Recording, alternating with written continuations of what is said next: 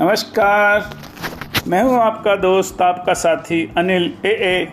हाजिर हूँ आज फिर एक छोटी सी इंटरेस्टिंग सी कहानी लेकर। मुझे उम्मीद है मेरी ये कहानियाँ आपको पसंद आती होंगी। आज की कहानी मथुरा से है। मथुरा में एक आश्रम है। उस आश्रम में एक स्वामी जी रहते थे। लगभग उनकी उम्र पचपन वर्ष की थी। और वो जब 22 वर्ष के थे, तब से इस आश्रम में रह रहे थे। और बहुत ही मेहनती, सीधे, सादे और सादगी भरे स्वामी जी थे। और काफ़ी मेहनत वो करते थे आश्रम को बनाने में भी, उनका बहुत योगदान था। और जब वो आए थे तो बहुत हष्ट पुष्ट और मेहनती थे। और वो खेती भी करते थे, आश्रम की खाली ज़मीन में, लोगों को ज्ञान भी देते थे और खुद भी बड़ा अध्ययन करते थे अध्यात्म के बड़े ज्ञानी थे। पर अचानक कुछ हुआ और वो जो थे, उनको कैंसर हो गया। भगवान की जो इच्छा होती है, उसके आगे कौन क्या कर सकता है? इतने सादगी भरे इंसान और इतने मेहनती और इतने सज्जन व्यक्ति, और अगर कोई आम आदमी होगा तो ये सोचेगा कि इतने महान आदमी को भी, इतने अच्छे साधु को भी कैसे कैंसर हो सकता है? हम सब आम आदमी यही सोचेंगे। अब उन्होंने उनका इलाज कराया गया। कैंसर पैर में इतना बढ़ गया था कि उनके पैर को काट देना पड़ा। जगह जगह उनकी स्किन में भी जगह जगह जो कैंसर था, वो फैला हुआ था और अलग अलग उनका एक पैर कटा हुआ था और पूरे हाथ में जगह जगह कहीं फोड़े हो रहे थे, कहीं फुंसियाँ हो रही थी, कहीं घाव थे। तो जगह जगह पर यह दिखाई दे रहा था। परंतु मेहनती इंसान थे और अब ऐसा लग रहा था डॉक्टर्स ने और उनको उन्होंने जिस जितने भी लोगों को दिखाया, उन्होंने कहा, अब ये इनका जीवन तीन चार दिन से ज़्यादा का नहीं है। अब वो तीन चार दिन उनको कोई फ़र्क नहीं कर रहा था। वो आज भी वैसे ही अपनी बातें बता रहे थे।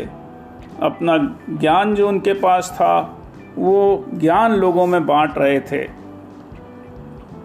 तो इतने में ही एक दूसरे साधु आते हैं और देखते हैं कि वो जो अपना ज्ञान बांट रहे हैं, उसको लोग बड़ी तल्लीनता के साथ स्वीकार कर रहे हैं। और ना जाने कितने ही लोग वहाँ बैठे हैं। उनकी हालत देखकर, उनके ज्ञान की बातें सुनकर लोग रो रहे हैं और उनका इतना सम्मान और इतना मान और उनकी बातों का आत्मसात लोग प्रण लेकर जा रहे हैं कि उनकी बातों का जो उन्होंने ज्ञान भरी बातें कही, उनको वो उपयोग में लेंगे जीवन में और मतलब वो जो दूसरे साधु थे, वो बड़े आश्चर्यचकित हुए कि हम सब ये इस तरह से जो है इस अपने जो पाठ है वो पढ़ते हैं। हम अपनी बातें भी बताते हैं लोगों को।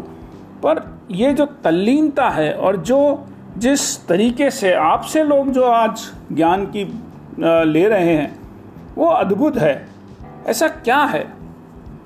तो वो जो साधु जी थे, वो मुस्कुराए। उनके चेहरे पे जरा सा भी दुख नहीं था, जरा सा भी दर्द नहीं था कि वो तीन चार दिन में अपना जीवन खोने वाले। उनके चेहरे पे ठहराव था, सुकून सा था और शांत उनका चेहरा था और स्माइल उनके फेस पर थी।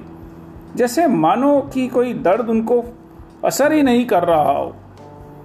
उस सा उन जो दूसरे साधु थे, उन्होंने उनसे पूछा, आप ये बताइए कि हम सब ये पाठ करते आए हैं और ये करते आए पर आज जो मनोरम, जो अलग दृश्य मैंने देखा, मैंने आज तक अपने इतने हज़ारों पाठ मैंने किए हैं, उनमें नहीं देखा, ऐसा क्या है? तो वो जो साधु थे, जो, जिनको कि कैंसर था और जो पाठ पढ़ के अभी पूरा ही हुआ था, उनकी जो थी, कथा जो थी उसके बाद उन्होंने ये कहा कि ये आपकी बात सही है। मैंने भी कितने ही पिछले बत्तीस सालों से, तैंतीस सालों से मैं यहाँ पर पाठ कर रहा हूँ और मैंने भी बहुत कुछ सीखा है, बहुत कुछ लोगों में बांटा है। पर मैंने जो ये पिछले दो दिन में जो जिस तरह का जो अनुभव, अनुभूति मुझे खुद को व्यक्तिगत रूप से हुई है और मैं खुश हूँ आज, बहुत खुश हूँ, इस बात को जानकर कि मुझे भगवान ने ये तीन दिन दिए। अगर मैं पचास वर्ष और भी जी रहा होता तो शायद जो आज मुझे सुखद अनुभूति हुई है, जो लोगों में मैं अपनी बात रख पाया हूँ और कह पाया हूँ, शायद वो पचास सालों में भी ना रख पाता। और जिस तरह से लोगों ने मेरी बात को लिया है और जिस तरह से लोगों ने समझने की कोशिश की है, मुझे लगता है मैंने ये जो जीवन जो असली जिया है, ये दो या तीन चार दिनों में ही मैं जी रहा हूँ। तो दोस्तों, कहने का बस इस कहानी से सीख इतनी सी है कि इस बात पर निर्भर करता है कि हम समस्याओं को किस नज़रिए से देखते हैं। दूसरा, इस बात पर भी निर्भर करता है कि हम कैसे समस्याओं को अपने ऊपर लेते हैं। अगर हम अटेंशन और फोकस करते हैं और हम दूसरों के बारे में सोचते हैं, दूसरों का भला करने के बारे में सोचते हैं तो शायद कैंसर जैसी घड़ियों में भी जब आपको दिख रहा है कि आपकी मौत नज़दीक है, उस समय में भी आप घबराए बिना और सुखद अनुभूति रह, का आनंद, खुशी का आनंद आप उठा सकते हैं। अदरवाइज़ आपके पास कितने भी भुक्स भौतिक सुख साधन हो, आपके पास कोई समस्या ना हो, तब भी आप बहुत दुखी रह सकते हैं। तो आज की कहानी में बस इतना ही। खुश रहिए, नज़रिया बदलिए। समस्याएँ जब भी कभी आए तो उनका समाधान ज़रूर है। और समस्याओं को देखने का नज़रिया अगर हमारा बदला होगा, उनको अवसरों के रूप में अगर हम देखना सीखेंगे तो शायद एक अलग चमत्कार होगा और जीने का तरीका अलग होगा। और शायद हम लोग जीवन ज़्यादा अच्छी तरीके से जी पाएँगे बनस्पत की हमारे समय काटने के। आज की कहानी में बस इतना ही। कल फिर हाजिर होऊँगा। मैं हूँ आपका दोस्त अनिल ए ए।